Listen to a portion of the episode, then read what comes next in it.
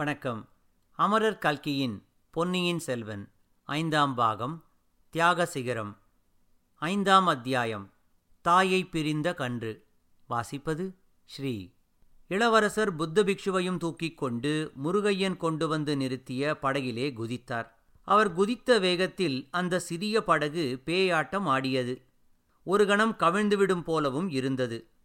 முருகையன் மிக பிரயத்தனப்பட்டு படகு கவிழாமல் காப்பாற்றினான்.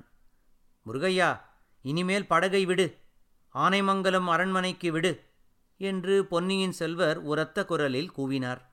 அச்சமயம் உச்சநிலையை அடைந்திருந்த புயற்காற்றும் புயலினால் பொங்கி வந்த கடலும் போட்ட இரைச்சலினால் அவர் கூறியது முருகையன் காதில் விழவில்லை.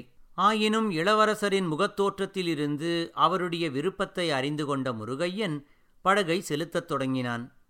சூடாமணி விகாரத்தின் முழுகிக் கொண்டிருந்த மண்டபச் சிகரங்களின் மீதும் புத்தர் சிலைகளின் மீதும் மோதாமல் படகை செலுத்துவது மிகவும் கடினமாயிருந்தது. முருகையன் பெரும் புயலிலும் சுழிக்காற்றிலும் நடுக்கடலில் படகு செலுத்தி பழக்கப்பட்டவனாதலால் வெகு லாவகமாக செலுத்தி கொண்டு போனான். அதை பார்த்து இளவரசர் வியந்தார்.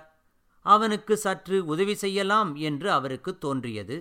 ஆனால் புத்த பிக்ஷுவை பிடித்திருந்த பிடியை விட்டுவிட தயங்கினார். அதற்கு ஏற்றாற்போல் திடீரென்று பிக்ஷு இளவரசருடைய பிடியிலிருந்து விடுவித்து கொள்ள பிரயத்தனம் செய்தார். அச்சமயம் படகு புத்த பகவானின் சிலையின் அருகே போய்க் கொண்டிருந்தது. இப்போது கடல் வெள்ளம் அச்சிலையின் கண்கள் வரையில் ஏறியிருந்தது. இன்னும் சில நிமிடத்தில் சிலையே மூழ்கிவிடும் என்பதில் ஐயமில்லை. இளவரசர் பிக்ஷுவை இறுக பிடித்து கொண்டார்.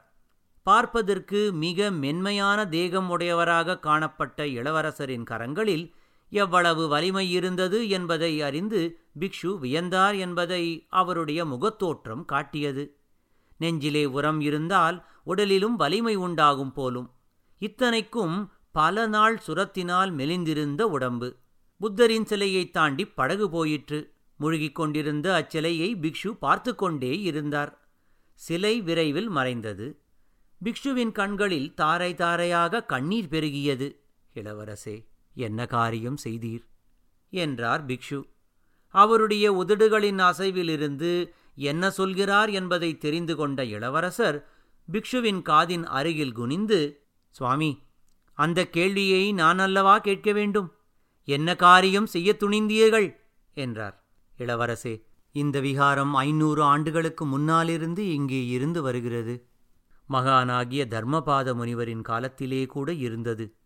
வீர சைவர்களான பல்லவ சக்கரவர்த்திகள் இதை அழிக்காமல் விட்டு வைத்தார்கள். அப்படிப்பட்ட புராதன விகாரம் என் காலத்தில் என் கண்முன்னால் முழுகிவிட்டது. செங்கல் திருப்பணியினால் ஆன இந்த விகாரம் இந்த கடல் வெள்ளத்துக்கு தப்ப முடியாது. வெள்ளம் வடிந்த பிறகு சில குட்டிச் சுவர்களே மிச்சம் இருக்கும். விகாரம் போன பிறகு நான் மட்டும் எதற்காக உயிரோடு இருக்க வேண்டும் என்றார் பிக்ஷு. விகாரம் இடிந்து அடிந்தால் மறுபடியும் திருப்பணி செய்து கட்டிக்கொள்ளலாம். புத்த பகவானுடைய சித்தம் இருந்தால் நானே திரும்பவும் கட்டி கொடுப்பேன். தாங்கள் போய்விட்டால் என்னால் தங்களை திருப்பிக் கொண்டு வர முடியாதே என்றார் இளவரசர் அருள்மொழிவர்மர். கடலும் புயலும் சேர்ந்து போட்ட இரைச்சலினால் அவர்களால் மேலும் தொடர்ந்து விவாதம் செய்ய முடியவில்லை. மற்றும் சுற்றுப்புறங்களில் நாலாபுரத்திலும் அவர்கள் கண்ட கோர காட்சிகள் அவர்களை பேச முடியாதபடி செய்துவிட்டன. முறிந்த பாய்மரங்களுடனே பெரிய பெரிய நாவாய்களும் சின்னஞ்சிறு மீன் பிடிக்கும் படகுகளும் கடற்பக்கத்திலிருந்து கரையை நோக்கி வந்து கொண்டிருந்தன. அவற்றில் பல கரை தட்டியும் கட்டடங்களின் மேல் மோதியும் பேயாட்டம் ஆடிய மரங்களின் மீது இடித்து கொண்டும் சுக்குநூறாக நொறுங்கி விழுந்தன. பெருங்காற்றில் வீடுகளின் கூரைகள் அப்படியே பீத்துக்கொண்டு பறந்து சென்று வெள்ளத்தில் விழுந்தன. வேறு சில கூரைகள் மிதந்து கொண்டிருந்தன. அவற்றில் சிலவற்றில் மனிதர்கள் மிகுந்த சிரமத்துடன் தொத்திக் கொண்டிருந்தார்கள். ஓ என்று அவர்கள் ஓலமிட்டு கொண்டிருந்தார்கள். பெரிய பெரிய மரங்கள் காற்றில் முறிந்து விழுந்தன. முறிந்த மரங்களில் சில மிதந்து மிதந்து சென்றன. மிதந்த மரங்களை பிடித்துக்கொண்டு சில மனிதர்கள் உயிர் தப்ப முயன்றார்கள். ஆடு மாடுகள் வெள்ளத்தில் அலறிக்கொண்டு மிதந்து சென்றன. இத்தகைய கோரமான காட்சிகளை பார்த்து பார்த்து இளவரசரும் பிக்ஷுவும் மனம் கசிந்தார்கள். அந்த நிலைமையில் தங்களால் ஒன்றும் உதவி செய்ய முடியவில்லையே என்ற எண்ணம் அவர்களுடைய வேதனையை அதிகப்படுத்தியது. முருகையன் அப்பால் இப்பால் பார்க்காமல் படகை சர்வ ஜாக்கிரதையாக செலுத்தி கொண்டு சென்றான். சூடாமணி விகாரம் நாகைப்பட்டினத்தில் கடற்கரையோரமாக இருந்தது. அங்கிருந்து கால்வாய் சிறிது தூரம் வரையில் தெற்கு திசையை நோக்கி சென்றது. பிறகு தென்மேற்காக அரைக்காதம் வரையில் சென்று அங்கிருந்து மீண்டும் திரும்பி தென் திசையில் நேராகச் சென்றது. இந்த இரண்டாவது திருப்பத்தின் முனையிலேதான் ஆனைமங்கலம் அரண்மனை இருந்தது. வழிநடுவில் இருந்த நந்தி மண்டபத்தின் அருகில் படகு வந்தபோது நந்தி முழுவதும் மூழ்கியிருந்தது மட்டுமல்லாமல் மேல் மண்டபத்தின் விளிம்பை தொட்டுக்கொண்டு வெள்ளம் சென்றது. மண்டபத்துக்கு அப்பால் நாலாபுரமும் பரவியிருந்த தென்னந்தோப்புகளின் முக்கால்வாசி மரங்கள் காற்றினால் முறிந்து விழுந்துவிட்டன. மிஞ்சியிருந்த மரங்களின் உச்சியில் மட்டைகள் ஆடியது தலைவிரிகோலமாக பேய்கள் ஆடுவது போலவே இருந்தது. அவற்றில் சில மட்டைகள் காற்றினால் பீக்கப்பட்டு வெகு தூரத்துக்கு அப்பால் சென்று விழுந்தன. நந்தி மண்டபத்தின் உச்சியில் தாயை பிரிந்த கன்றுக்குட்டி ஒன்று எப்படியோ வந்து தொத்திக் கொண்டிருந்தது. அது நாலாபுரமும் பார்த்து பார்த்து மிரண்டு விழித்தது. உடம்பை அடிக்கடி சிலிர்த்து கொண்டது. அதன் கால்கள் நடுங்கிக் கொண்டிருந்தன. அந்த கன்று அம்மா என்று எழுப்பிய ஈனக்குரல் படகில் சென்று கொண்டிருந்தவர்களின் காதில் லேசாக விழுந்தது. ஐயோ பாவம், தாயை பிரிந்த இந்த கன்றின் கதி என்ன ஆகுமோ என்று இளவரசர் எண்ணிய அதே சமயத்தில் ஒரு பெரிய தென்னை மரம் திடீரென்று முறிந்து மண்டபத்தின் பின்புறத்தில் விழுந்தது. சிறிது முன்பக்கமாக விழுந்திருந்தால் கன்றுக்குட்டியின் மேலேயே அது விழுந்திருக்கும். மரம் விழுந்த வேகத்தினால் தண்ணீரில் ஒரு பெரிய அலை கிளம்பி மண்டபத்தின் மேலே தாவி வந்தது. முன்னமே நடுங்கிக் கொண்டிருந்த கன்றுக்குட்டி அந்த அலையை சமாளிக்க முடியாமல் தடுமாறி விழுந்தது. மண்டபத்தின் உச்சியிலிருந்து அலையினால் அது வெள்ளத்தில் உந்தி தள்ளப்பட்டு தத்தளித்தது. இளவரசர் இதுவரையில் புத்த பிக்ஷுவை தம் கரங்களினால் பிடித்து கொண்டிருந்தார். கன்றுக்குட்டி மண்டபத்தின் உச்சியிலிருந்து உந்தி தள்ளப்பட்டதை பார்த்ததும் ஆஹா என்று சத்தமிட்டு பிக்ஷுவை பிடித்து கொண்டிருந்த பிடியை விட்டார். பிக்ஷு அக்கணமே வெள்ளத்தில் குதித்தார்.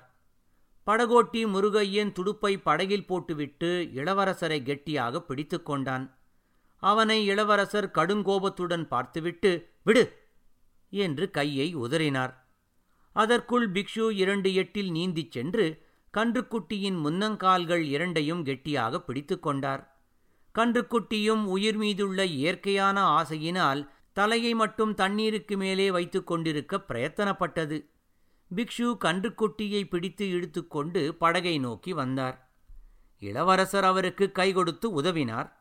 இருவருமாகச் சேர்ந்து முதலில் கன்றுக்குட்டியை படகில் ஏற்றினார்கள்.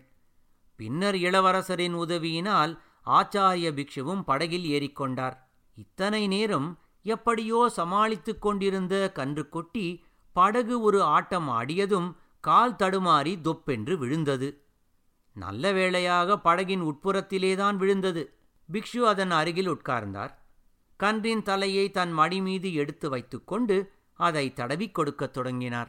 குருதேவரே, சற்று முன்னால் சூடாமணி விகாரத்தில் புத்த பகவானின் சரணங்களை பிடித்து கொண்டு பிராணத்தியாகம் செய்ய பார்த்தீர்களே, அப்படி தாங்கள் செய்திருந்தால் இந்த வாயில்லா ஜீவனை இப்போது காப்பாற்றியிருக்க முடியுமா என்று இளவரசர் கேட்டார்.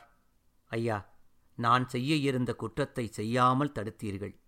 அதற்காக நன்றி உடையேன். ஆம், இந்த கன்றின் உயிரை காப்பாற்றியது என் மனத்துக்கு நிம்மதி அளிக்கிறது. சூடாமணி விகாரம் இடிந்து தகர்ந்து போய்விட்டால் கூட இனி அவ்வளவு கவலைப்பட மாட்டேன் என்றார் பிக்ஷு. ஆச்சாரியரே, ஒரு கன்றின் உயிரை காப்பாற்றியதனாலே எப்படி மன நிம்மதி பெறுகிறீர்கள்? இன்று இந்த புயலினால் எவ்வளவு ஜீவன்கள் எவ்வளவு கஷ்டப்படுகின்றன!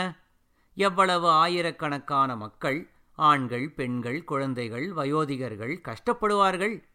எத்தனை வாயில்லா ஜீவன்கள், ஆடு மாடுகள், குதிரைகள், பறவைகள் உயிரை இழக்க நேரிடும். இந்த துன்பங்களுக்கெல்லாம் பரிகாரம் என்ன என்று கேட்டார் இளவரசர்.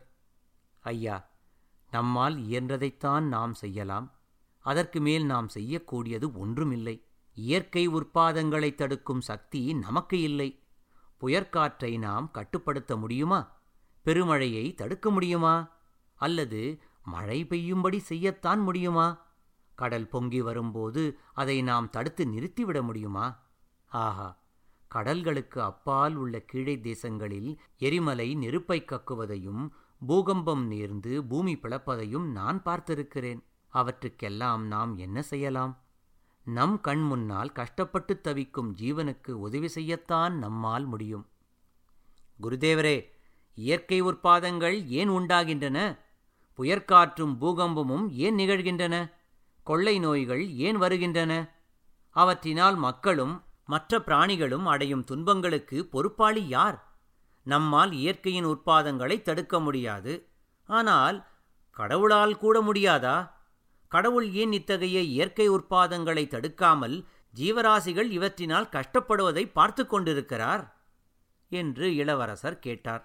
பொன்னியின் செல்வ, தாங்கள் இவ்வாறு இப்போது கேட்ட கேள்விகளுக்கு ஆதிகாலம் முதல் மகான்களும் முனிவர்களும் விடை சொல்ல முயன்றிருக்கிறார்கள்.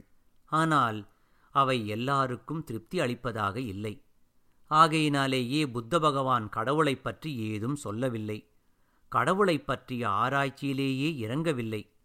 பிறருக்கு உதவி செய்யுங்கள், பிறருடைய கஷ்டங்களை போக்க முயலுங்கள், அந்த முயற்சியிலேதான் உண்மையான ஆனந்தம் அடைவீர்கள், அதிலிருந்து சுகதுக்கங்களை கடந்த நிர்வாண நிலையை அடைவீர்கள் என்று புத்த பகவான் போதித்தார் என்று பிக்ஷு கூறினார். படகு நந்தி மண்டபத்திலிருந்து மேற்கு திசையில் திரும்பி ஆனைமங்கலத்தை நோக்கி போய்க் கொண்டிருந்தது. பொன்னியின் செல்வரின் உள்ளம் சிந்தனையில் ஆழ்ந்திருந்தது. சற்று முன் பிக்ஷு வெளியிட்ட புத்த சமயக் கொள்கையோடு தமது முன்னோர்களின் சமயக் கொள்கையை மனத்துக்குள்ளே ஒப்பிட்டு பார்த்தார். பிறருக்கு உதவி செய்யும் கடமையை சைவ வைஷ்ணவ சமயங்களும் வற்புறுத்துகின்றன. பரோபகாரம் இதம் சரீரம் என்ற மகாவாக்கியமும் இருந்திருக்கிறது. ஆனால் அதே சமயத்தில் கடவுளிடம் நம்பிக்கை வைத்து பக்தி செய்யும் கடமையையும் நம் முன்னோர் வற்புறுத்தி இருக்கிறார்கள். கடவுளை சம்ஹாரமூர்த்தியான ருத்திரனாகவும் கருணாமூர்த்தியான மகாவிஷ்ணுவாகவும் உருவம் கொடுத்து போற்றியிருக்கிறார்கள். கடவுளுக்கு ஜெகன்மாதா உருவம் கொடுத்து ஒரே சமயத்தில் அன்பே வடிவான உமாதேவியாகவும் கோர பயங்கர துர்கா பரமேஸ்வரியாகவும் வர்ணித்து தோத்திரம் செய்திருக்கிறார்கள். இந்த கொள்கைகளில் எது உண்மை? உலகத்தின் அன்னை கோர பயங்கர ரணபத்ரகாளியாக இருக்க முடியுமா? ஏன் இருக்க முடியாது? பெற்ற குழந்தையை ஒரு சமயம் தாயார் அன்புடன் கட்டித் தழுவி கொஞ்சுகிறாள், இன்னொரு சமயம் கோபித்துக்கொண்டு அடிக்கவும் செய்கிறாள். ஏன் அடிக்கிறாள் என்பது சில சமயம் குழந்தைக்கு புரிவதில்லை. ஆனால் அடிக்கும் தாயாருக்கு தான் பெற்ற குழந்தையிடம் அன்பு இல்லை என்று சொல்ல முடியுமா? இருட்டுகிற சமயத்தில் படகு ஆனைமங்கலத்திலிருந்த சோழ மாளிகையை அணுகியது. பொங்கி வந்த கடல் அந்த மாளிகையை எட்டவில்லை என்பதை படகில் வந்தவர்கள் கண்டார்கள். அரண்மனைக்கருகில் அமைத்திருந்த அலங்கார படித்துறையில் கொண்டு போய் முருகையன் படகை நிறுத்தினான். அதுவரைக்கும் இயற்கையும் படகில் சென்றவர்களிடம் ஓரளவு கருணை செய்தது. பெரும் புயல் அடித்து கடல் பொங்கி வந்தாலும் பெருமழை மட்டும் பெய்யத் தொடங்கவில்லை. சிறு தூற்றலோடு நின்றிருந்தது. படகு அரண்மனை ஓரத்தில் வந்து நின்ற பிறகுதான் பெருமழை பிடித்து கொண்டு பெய்ய ஆரம்பித்தது. ஆனைமங்கலத்து அரண்மனை காவலன் அரண்மனையின் முன்வாசலில் கையில் ஒரு தீவர்த்தியை பிடித்து கொண்டு நின்றான். சுற்றுப்புறங்களிலிருந்து அன்றிரவு அடைக்கலம் புகுவதற்காக ஓடி வந்திருந்த ஜனங்களோடு அவன் பேசிக்கொண்டிருந்தான். படகு ஒன்று வந்து படித்துறையில் நின்றதைக் கண்டதும் காவலன் தீவர்த்தியை தூக்கி பிடித்தான். பொன்னியின் செல்வரின் திருமுகம் அவன் கண்ணில் பட்டது. உடனே மற்றதையெல்லாம் மறந்துவிட்டு படித்துறையை நோக்கி ஓட்டமாக ஓடினான். இதற்குள் படகிலிருந்து இளவரசரும் ஆச்சாரிய பிக்ஷுவும் படிக்கட்டில் இறங்கினார்கள். கன்றை மெல்ல பிடித்து கரையில் இறக்கிவிட்டார்கள். காவலன் இளவரசரின் காலில் விழப்போனான். அவர் அவனை பிடித்து தடுத்தார். காவலன் கையிலிருந்து தீவர்த்தி கால்வாயில் விழுந்து ஒரு கணம் சுடர்விட்டு எரிந்துவிட்டு மறைந்தது. இளவரசே, சூடாமணி விகாரத்தை பற்றி நானே கவலைப்பட்டு கொண்டிருந்தேன். தாங்கள் இங்கே வந்துவிட்டது மிகவும் நல்லதாய் போயிற்று என்றான் காவலன். நான் சூடாமணி விகாரத்தில் இருப்பது உனக்கு தெரியுமா? தெரியுமையா, இளைய பிராட்டியும் கொடும்பாளூர் இளவரசியும் வந்திருந்த போது தெரிந்து கொண்டேன். யாரிடமும் சொல்ல வேண்டாம் என்று இளைய பிராட்டி பணித்துவிட்டுச் சென்றார். அதை இன்னமும் நீ நிறைவேற்றத்தான் வேண்டும். மாளிகை வாசலில் கூடியிருப்பவர்கள் யார்? கடற்கரையோரத்து கிராமங்களில் கடல் புகுந்து விட்டதால் ஓடி வந்தவர்கள். இரவு தங்குவதற்கு இடம் கேட்டுக்கொண்டிருந்தார்கள். அவர்களை விரட்டி விடுகிறேன். வேண்டாம் வேண்டாம், அவர்கள் எல்லாருக்கும் இருக்கவும் படுக்கவும் இடம் கொடு. ஆனால் என்னை பற்றி அவர்களிடம் சொல்ல வேண்டாம். உன் தீவர்த்தி கால்வாயில் விழுந்து அணைந்ததும் நல்லதாய்ப் போயிற்று. எங்களை வேறு வழியாக அரண்மனையின் மேன்மாடத்துக்கு அழைத்து கொண்டு போ என்றார் இளவரசர். அவர்கள் அரண்மனைக்குள்ளே பிரவேசித்ததும் புயற்காற்றோடு பெருமழையும் சேர்ந்து சோ என்று கொட்டத் தொடங்கியதும் சரியாயிருந்தன. இத்துடன் ஐந்தாம் அத்தியாயம் தாயை பிரிந்த கன்று நிறைவடைந்தது. நன்றி, வணக்கம்.